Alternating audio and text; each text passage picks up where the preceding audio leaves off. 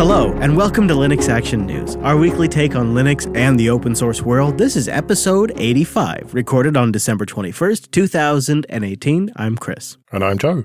Hello, Joe. It's good to be connected with you because today is an episode of the most definitive stories, like the things that defined 2018. And if there was one person, one man I could choose to talk to about this, it would be you, Joe. And I think we've got to start with Red Hat. What do you say? Yeah, the news that absolutely dominated at least the second half of the year was that IBM was going to buy Red Hat. It sent shockwaves through the whole open source community. I'm still feeling those shockwaves. yeah, not only that, but really, if you think about it, let's back up a little bit. I mean, the, the year starts really with Red Hat announcing they're acquiring Core OS. In January 2018, Red Hat announced for a mere $250 million, they would be purchasing one of the most surprising and exciting upcoming Linux distributions, CoreOS. And then the rest of 2018 was really how are they going to integrate them? Yeah, well, it wasn't until June that we found out exactly what was happening with CoreOS, and that was when they announced Fedora CoreOS which amused quite a few of us, harking back to the old Fedora Core name. yeah, I, that was my favorite part of the whole thing. Although with the other things that have happened with Red Hat this year, it's sort of just been put on stasis. Like we haven't really seen a lot develop there. Um, but that doesn't mean that things from that general area have settled down. In fact, this year, Red Hat managed to hit 1.0 on Red Hat Stratis, which is a storage project that I've been following with a lot of interest. It does look very, very interesting, doesn't it? This is their bet against ZFS because they unlike Canonical, don't seem to think that they can ship ZFS. So they need an alternative. And it does look like a really well thought out project. We did a, a special on it recently on Linux Unplugged. However, just in this last month, the ZFS leadership or ZFS leadership has decided to rebase a lot of the different projects on ZFS for Linux. So the ZFS on Linux that is shipping will be the authoritative version of ZFS. So Red Hat Stratis has more competition. But the licensing issue hasn't gone away. Canonical seem to be doing fine with it and have got away with it, for want of a better phrase. But Red Hat just don't want to go down that route. And I think that ultimately we're all going to benefit from that because if you've got two competing projects, and okay, Stratis is a long way off, it's certainly a long way behind ZFS, but with the resources that Red Hat have got, especially now that they've got the IBM money as well, maybe it won't be too long, maybe a year or two before we've got something that is approaching ZFS in terms of features and that will hopefully foster good competition and drive them both forward. Hmm. I do like that. Uh, that is what I hope as well. And I, I, wouldn't count Project Stratis out too from just a competitive standpoint because they're really basing it off of a bunch of comprehensive existing technologies baked into Linux and then bringing it all together with a comprehensive API. And the industry tends to respond really well to that. So Stratis has a huge potential in the marketplace. But in the meantime, ZFS isn't standing still. And I think that's probably good for everybody, right? I mean, it's it's yeah. really good to have competition in this area. So we've had a little while for the dust to settle on this announcement. And I remember at the time not being as worried as a lot of people. And I don't think that my opinion has changed over the last few months. How do you feel about it? Do you think that your attitude's changed? I have not yet really gotten enough data to make a new decision. I have, however, heard from a considerable amount of Red Hat employees, and they seem to be doing better with the news. This has been my data point, really. It has been, I would say, um, the day that you and I recorded the Linux Action News that the IBM acquisition of Red Hat was announced, we we recorded that. A little behind the scenes information for people is Joe and I sometimes sit around and just shoot the shit for like an hour before we record. and because we did that, we happened to delay the recording just enough for the news to break on a Sunday, which never happens. That's why we record Linux Action News on a Sunday, because there's no news on a Sunday, so you can summarize everything and get it out before the news cycle begins again. It's great. Except IBM threw that whole thing off when they announced the acquisition of Red Hat. And while we were recording that episode, I must have heard from a dozen different Red Hat employees that were sending me messages and they were freaking out. They were beside themselves. And then Monday, there was an all staff meeting, which uh, I had an opportunity to see. And the the sentiment was mostly the same that we're really doomed here. Um, and then as time has gone on, a, a, new mantra seems to have developed amongst the Red Hat crew, and it, it is one that is maybe we can impart our culture upon IBM. Maybe IBM will be receptive so that way they can stay competitive in the new marketplace. Maybe this is the perfect time for this acquisition because we can impart something on IBM. I don't know if that's actually possible. so I, as an independent observer, remain a little skeptical of this entire acquisition. But I can tell you from the people that I've been communicating with, they have transitioned from freaking out to there's some potential here. The people inside think there's potential, and that gives me some hope. Well, I've been positive from the start and I haven't changed. I haven't seen any evidence that things have got worse or are going to get worse. And it just means a load more money going into open source. $34 billion going into open source effectively. Yeah. And I don't see how that can be a bad thing. Okay, Red Hat are not sort of free software and, you know, they're not doing it for, you know, ideological reasons. They are very pragmatic. Yeah. They are a company who believes that open source is the best way to do things. Mm-hmm. And open source software is free software effectively. So basically, no one can complain, even if they do some pragmatic stuff like Fedora made it much easier to install proprietary drivers and things this year. But who cares? The the underlying OS is still open source free software. Yeah. And if you've got all that extra money going into it, it has got to be good. It's GPL code at the end of the day. And I have a couple of canaries in the coal mine. And the number one canary in the coal mine that I have amongst my whole collection at this point, really, is Jim Whitehurst. If something happens to Jim, if he leaves, um, anything like that, that's the number one dead canary in the coal mine signal that something is wrong. And if he if he remains on board and he continues to be public and communicate and um, tweet about what's going on and all those things, I think that's a sign that things are going well. And it's only one of many signs. It's not the only sign. I'm not saying that, but it is a good signal out of them. And so far, that's remained a pretty strong signal. Yeah, I think you're right that that would be a big red flag, but I don't think it's going to happen. I think if anything, it's going to go the other way, and he's going to end up more senior at IBM and changing the culture over there. Yeah, I hope so. That's what the Red Hat employees hope. Yeah. Well, when I was going through the year's worth of news to collate all of this, one thing kept jumping out at me. One word kept jumping out at me over and over again in so many stories, and that word was Microsoft. yeah, no surprise there. It's just been a huge year for them in the Linux and open source world, which is such, such a weird thing, isn't it? How can Microsoft, this old enemy, be so relevant to Linux and open source now? We've seen just such a huge shift there. And I think that apart from IBM buying Red Hat, the second biggest news story of the year was Microsoft buying GitHub. Well, is it GitHub or is it Microsoft joining the Open Invention Network?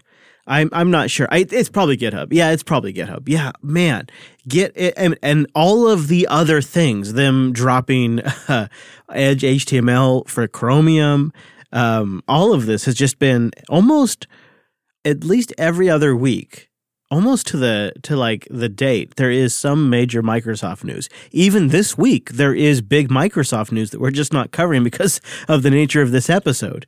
Um and i gotta say the last two years have been a process of me realizing that i was a child and that i'm no longer a child and that i had childish things that i thought were important that were not important. And it's been it's been a little um, humbling to be honest with you because when I when I in the 90s and in in early 2000s I built my whole career around fighting Microsoft about building and providing better solutions than what you could accomplish on Windows. And back then, I was the only jackass saying you could do things with Apache and MySQL. You didn't need IIS and Microsoft SQL or Oracle. I was the jackass that was saying, why not host these files on a Samba server using XFS instead of a Windows server using NTFS? I was that guy, which is now the norm. Everybody says that now. It's the normal thing to recommend. But back then, like, it to me was a religious battle, and I was fighting the good fight to defend Linux's honor against an onslaught of FUD by the Microsoft Corporation. And now I look back at that and I think, what was all of that about? What was I what was what did I accomplish? Maybe maybe maybe you could say that all of us put in a good fight and now Microsoft has been forced to um, do things the open source way, but I'm not sure that's actually the case. This year and the last year have been really humbling for me. I think you should start a new podcast called The Linux Hipster I was into Linux before anyone else was. I was into Linux before it was cool. I was into Linux before you could run it in a VPS.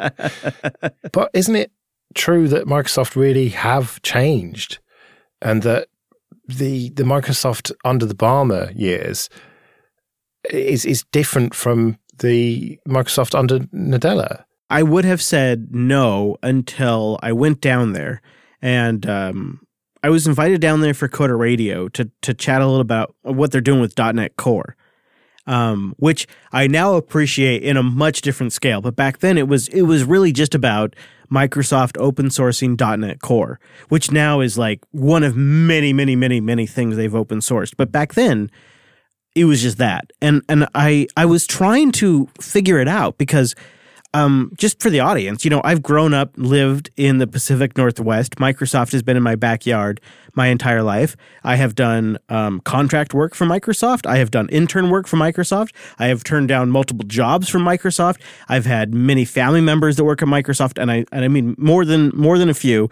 and also friends that work at Microsoft. So I've over the years, I mean, at least at least a dozen times a year, I'm down there at the campus, you know, just down there for lunch even. And so I, I I followed them very closely uh, since they became a company. And I, I really hated them for the longest time. Um, but I really have to say, like later on, as as um, really Ballmer left and things changed, I I got a greater appreciation through different interactions that I had opportunities to have that things were really changing. And I think the number one signal to me about like this is a real change, not just like a PR change, not just like a Twitter like message, but the real signal to me was that they were firing people. They were firing people that were long time Microsoft veterans that were blocking this transition. And they were bringing in new people like like somebody somebody I met in the .NET Core team, Joey. Joey, he's probably a listener of this show. He's a he's a he he was a college student that ran Gentoo and they brought him on to replace a 25 year Windows veteran because that Windows veteran couldn't see things in the new paradigm, the new lens in which Microsoft looked at the market. But Joey, a college student Gentoo user, could. Well, one thing that I think we have to keep in mind here is that Microsoft is a large company that makes a lot of money and okay, right now they're focused on Linux and open source because that is a good revenue stream for them. But that doesn't necessarily mean that they're going to be like that forever. So I think we have to treat this with some caution. But at the same time, I don't think that they should necessarily be judged as a company on their previous actions. I think we should judge each action as it comes. And them buying GitHub is a huge deal and we have to watch to see what happens with that. Yeah. And them joining the Open Invention Network is is clearly good. They've contributed all these patents for people to use. But I think we do have to keep an eye on them. They do have that bad history of Linux as a cancer and everything. And that might have been under a different regime, but it's still the same company. So I th- think just cautious optimism is the best approach when it comes to Microsoft and Linux. I would say I agree only if you were willing to apply that same cautious optimism to every commercial company that is currently making revenue from open source services. 2019 is really the year of services. Apple is going to try to make all of their money from services. All of the companies are. Even even the companies that were hardware based for the last 30 years are going to try to make their money off of services. And the thing is that's something that Microsoft has wanted for a very very very long time. Microsoft has been begging the market to go to services. And so they're they're totally ready for this. They're they're totally fired up and ready to go. And um I think this is a trend that's probably going to last 10 years. So I agree. We have to remain vigilant, but we have to remain vigilant for all commercial companies that are contributing to free software because they're all contributing to further their own interest. Microsoft is just one of the larger ones now. Oh, yeah, definitely. We should keep an eye on all of those companies, including Canonical, who have had a pretty good year, I would say. The release of 1804 stands out. That's the first LTS that they've released with GNOME on the desktop. And Shuttleworth has said that it's going to be supported for 10 years. And he's talking about doing an IPO in 2019. Things seem to be lining up pretty well for Canonical. Not just well, I would say a near perfect public execution. 1804 was good. It was really good. And we've gotten some really solid derivatives based off of 1804. Some of the best derivatives I think we've ever seen of Ubuntu are based off of 1804 right now. Very, very good. But this is also now the pivot of the company. They really ate the shit sandwich in 2017. And 2018 was Canonical really firing on all cylinders. 1804, I think, was one of their best releases in history. 1810 is a very solid mid release. Snaps, which have been a company focus, have had a very, very good year. And Canonical has been part of that big Kubernetes conversation, which everyone's having towards the end of 2018. So they're doing really good right now, at least publicly on all the areas they're trying to give attention to. 2019 is really theirs to lose. Definitely. Thinking about snaps, Firefox and Chromium are the obvious huge examples, but they've had a lot of proprietary commercial software as well, which some people aren't happy with. But realistically, if you want to press forward as a platform, you're going to need. And it feels like they are gathering some momentum now so that they can go to the likes of Adobe to get some of that software running on Linux. And I, I think that you're right. It is theirs to lose next year. They really need to double down on the Kubernetes and server and container stuff as well as the desktop, and they could be in a really strong position this time next year. They could be preparing for an IPO. The IPO may have happened, they might have been sold, but either way, they could be in a really strong position. I hope so. I don't know why, but part of me wonders if they were an American company, perhaps there would be more buzz right now because if you look at their sheer market dominance with virtual servers and containers and Internet of Things devices, they're they're beating Red Hat in a lot of really important categories, but yet we talk about Ubuntu like it's some desktop operating system.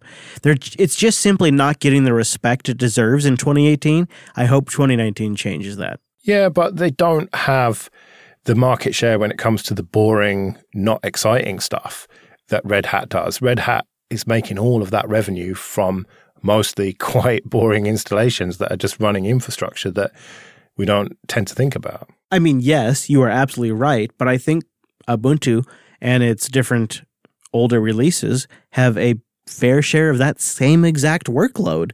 It just doesn't get the credit it deserves. And I, I grant you, it's been a while since I have been going to clients and fixing their boxes, but there were absolutely conversations I had about solving issues with CentOS by moving to Ubuntu. And I I look at the market dynamics and I look at the stats of people that download our shows and that email us, and it just, to me, seems like there is a real phenomenon happening here that the market hasn't fully re- realized. You know, I could be wrong because there's so many on premises business applications where CentOS or Red Hat Enterprise just really, really is the perfect tool for the job. But from my anecdotal experience over the last few years, I, I, I feel like Ubuntu is one of the biggest rising technologies that isn't getting the full like it's just it's the, the conversation doesn't fully represent like the growth it's seen. Well, yeah, and Canonical seems more agile than Red Hat because they are smaller and younger and you know thirstier, hungrier. Not owned by IBM. Uh, well, yeah, but you can't beat that entrenched um, market share and name you know. It's, it's something that management are never going to fire you for for going with Red Hat. Whereas with Ubuntu, it's a bit more of a risk. So I think you've got an interesting dynamic building there between this sort of new innovative um, Ubuntu and the old school solid Red Hat. When you're really talking about this market too, you got to think about the whole life cycle. It really starts at the student level. It starts with the, what is the student learning about? What are they getting certified in? What are they going to try to find courses in? And and then that drives different courses. Like that drives different educational institutions to build courseware there. And it, it sort of creates an ecosystem. And so Ubuntu has to find a place in that ecosystem because there are a lot of different places where you can become Red Hat certified, you can become AWS certified, but an Ubuntu certification or a canonical server or IoT device certification isn't really a thing. And that plays a part too. And it, it kind of creates demand in itself. And of course, you don't really see people running RHEL or CentOS on their laptop generally, do you? Whereas maybe not. You see no. tons of Ubuntu. Yeah. Maybe some Fedora. Yeah, true. You do see Fedora, but that's not quite the same thing, is it? I mean, it's very similar. Whereas the beauty of Ubuntu, the, the strength that they have is it is the same operating system, whether it's on a laptop or a server it's it's just the same thing, whether it's deployed on thousands of machines or just one person downloading it, installing it on an old laptop. Right. And if you're paying or not, you're going to get five years of support. Yeah, exactly. So it'll be very interesting to see what happens this next year between Ubuntu and Red Hat. And it, we kind of look at this as a fight, but I don't think it is. I think there's enough market there for them both to do well. I agree. I think so too. I think there's plenty of market, and they both are just by their very nature, serving different niches. Well, something that there seems to be an increasing market for is gaming on Linux. And this year has been a huge, huge year for gaming on Linux. I just can't believe it. I, I really can't believe it. It, it. All of a sudden, this gift of Proton landed on us and it's changed everything. I've been playing so many great games on my machine that I just I think the list right now is unofficially near 2,500 games that are supported via Proton, or also known as Steam Play. And for me, it's it's really meant that my desktop is now full of different game icons that I've just been waiting to play for so long. Yeah, by all accounts, this has really opened up gaming on Linux and made quite a few people able to ditch their Windows partition because there's just so many games available now. Not all of them, of course. Some of the AAA titles or a lot of the AAA titles are not available. But it's been a kind of weird year from Valve because they've pretty much given up on hardware, or at least that's the way it feels. But then they've also invested all this money into making the games work on Linux. And uh, that makes you think maybe they might have another go at the hardware situation with the Steam machines next year. I don't know. And then you gotta you gotta remember the whole thing with the Steam links too. I I expected by this time in 2018 we'd be talking about the Steam Link 4K or whatever it would be called, 60 frames per second, 4K Steam Link streaming from your desktop PC. And instead, Valve just killed the whole product line and just decided to do the app model, which is not what I saw coming at all. However, having a couple of months now to uh, marinate on this particular change, it does seem to be the better choice. And it kind of seems obvious now in retrospect. But it has been a year that I didn't expect. I thought we'd have a couple of Steam machines. I thought we'd have a new generation of Steam Link hardware. I thought we'd have games shipping at, on Windows and Linux at the same exact time thanks to Vulkan. And it's it's been some of that, and some of that's come in different forms that I didn't expect thanks to Proton. But uh, it hasn't really been nearly what I thought it would be. And um, I guess that's just how it goes sometimes. You sort of, you kind of have your expectations, you observe the results, and then you reset those expectations. And then you come to the uncomfortable understanding that everything happens on Valve time when it comes to anything that Valve makes. Yeah.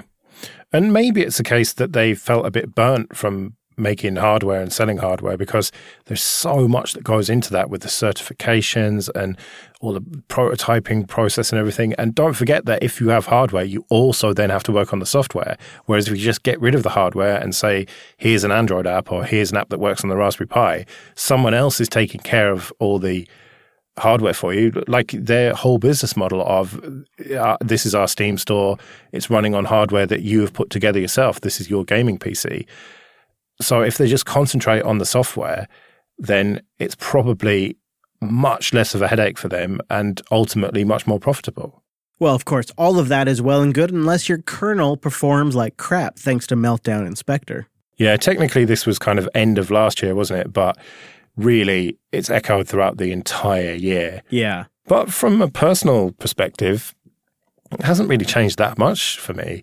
I've not really noticed a slowdown on any of my hardware and servers that I look after don't have the kind of workloads that are really affected by the Spectre meltdown mitigations. So really it's been a bit of a storm in a teacup for me, but I know that certain workloads it has really affected and it's driven up the cost of computing for a lot of people. That actually would be really interesting to know. linuxactionnews.com slash contact. Has this impacted your workload?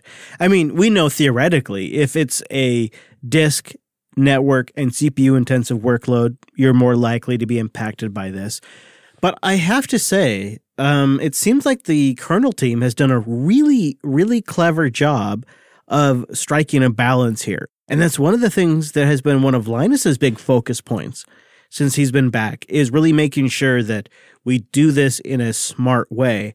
Um, in fact, one of the one of the biggest mitigations that's just been submitted to the kernel is an opt-in, where processes can choose to have protection instead of having protection by default with a significant performance penalty. You can say, um, you know, I'm one of those processes that's it's a snowflake. I'm I'm I'm I am a unicorn. I am very important. I need the meltdown spectre protection. And I I opt for that. And I will eat that performance impact for that. And then the kernel says, "All right, okay, very good. I will protect you." But otherwise, your applications are unimpacted by the performance penalties of these different mitigations. And that's a pretty smart way, I think, to handle this. Well, yeah, if you've got a load of machines that are behind firewalls and stuff and are only on your internal network, then you don't really need to bother with these mitigations. The the risk isn't really that bad. Whereas if you've got public facing web servers and stuff, then obviously you do need to do that. And so it is good, I think, that we've got this choice now. And it was a very sensible approach and a very clever solution to it.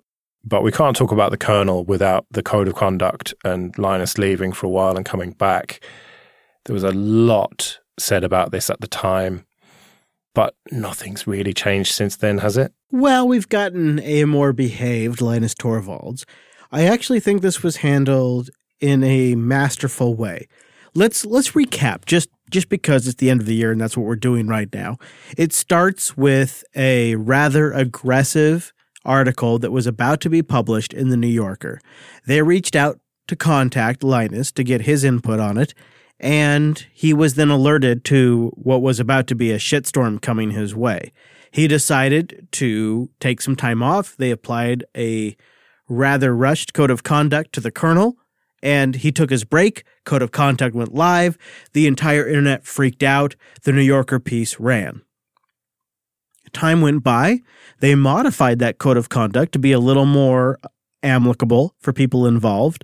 Linus came back, and he seems to have toned down his interactions. And I think he very tactfully avoided a huge shitstorm that was coming his way. And business is now continuing on like nothing happened, with Linus that swears a bit less. And I think in some ways, this was the ideal scenario because now we have the ground rules for participating in the kernel that everybody understands.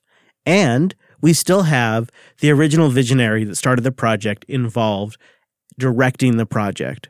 This to me seems like the absolute best case scenario that we could have gotten. You look at all of the different political situations that have happened in the same general flavor over 2018, and I think Linus navigated it perhaps the best. Yeah, I agree. I was worried for a while that this was going to make serious changes and maybe even the most serious change that he would go. You wanted to have a bet that he wasn't going to come back. Yeah, yeah. I was seriously worried about that, but it seems to have all blown over and it is just business as usual. Whether or not there are tensions simmering below the surface that will kind of bubble over. That's almost guaranteed. Yeah, yeah, maybe we'll see some more of this next year, but I really hope not. I really hope that they just stick to writing great code and making the kernel be the best that it possibly can be. But I think we're going to have to see on that one. Well, we can't go any farther with an end of year review without talking about Chrome OS. Yeah, this was the year that Chrome OS went from being a web browser to being a full fledged operating system, or at least took some massive steps towards that. Not only did we get a Chrome OS tablet this year, but the bigger deal really was that whole being able to run Linux apps on Chrome. You got the user land, of course, but the GUI apps, like the X11 apps from Linux, now on Chrome OS. And on top of those application level things, they also made improvements like around Chrome OS 70 to bring native file support to Chrome OS so you could browse Samba shares it's really becoming a full fledged development environment. Google went from a web browser for your desktop to a development environment to create web applications. And they're empowering that with access to Linux and Linux applications. But the big question is is this going to be enough to sell these machines running Chrome OS to serious professionals, be they developers or something else? And let me ask you a question you bought a laptop this year, a very nice ThinkPad. Did you consider buying a Chromebook for one second? No, not for the ThinkPad. I have since then. I got the ThinkPad to record podcasts, but I have thought about a Chromebook since then for email and Google Apps and things like that because now as part of Linux Academy we're using Google Apps and Jupiter Broadcasting uses Google Apps and a lot of places use Google Apps and maybe a Chromebook would be a perfect machine for that. But more than that, I think Chrome OS started the year as a web browser OS, and I think it's ending the year as a workstation OS. And that is no small transition to make in one year. And it, it's not applicable to all of us, but it's pretty remarkable that it's applicable to some of us. That's a massive transition they're going to make and continue to make. And then you look at it with like Samsung DeX and other things in this general area, and Microsoft with the Windows subsystem for Linux. Something's happening here. Well, that something is companies waking up to the power of Linux. And by Linux, I mean proper Linux, not Android or Chrome OS as we used to know it be it desktop or server, you know, proper GNU slash Linux. These companies are realizing, hang on, this is actually pretty good and maybe we should do something with it. It's not that hard to actually just ship things people want. Hold on a second. I mean, really, that's what we're seeing. Like Samsung and Google are just now figuring that out. Hello. Hello, everybody, and welcome to the reality of what Linux users want um, and Chrome OS and Windows and Samsung and others. I recently had an interview with the developer of Ish, ISH, which is an entire Linux environment for iOS. All the major platforms right now are offering Linux in some form or another. And it turns out the best Linux experience is when you run Linux. yeah, surprise, surprise. Well, you said it was Canonical's year to lose, but really it's Linux's year to lose. But I do not see that happening. Well, we'll see. I have a few predictions. I think you have a few predictions. Let's just maybe wait and see where things are going to go in 2019. Don't miss a single episode of Linux Action News because we cover it as it unfolds every single week. Go to linuxactionnews.com slash subscribe for all the ways to get new episodes, including next week's episode, which is my predictions and Joe's predictions for 2019. Yeah, and a look back at our previous predictions. Will I be editing out the Bitcoin stuff or will we have to just face the music on that? Oh, we'll see. I think that's that's that's painful, Joe. We have to wait and see. yeah. You can go to linuxactionnews.com slash contact for ways to get in touch with us. And please do join us at Linux Fest Northwest, April 26th through the 28th, 2019, at the Bellingham Washington Technical College. We'll be doing the first live Linux Action News on location, and we'd love to have you there. Yeah, I'm not at all nervous about doing a live show in front of people during the day, not drinking or anything. No, it'll be fine. Don't worry, it'll be great. yeah, of course. We'll be back next Monday with our weekly take on the latest Linux and open source news. I am at Chris LAS. I'm at Joe Ressington. Thank you for joining us. Happy holidays, and we will see you next week. See you later.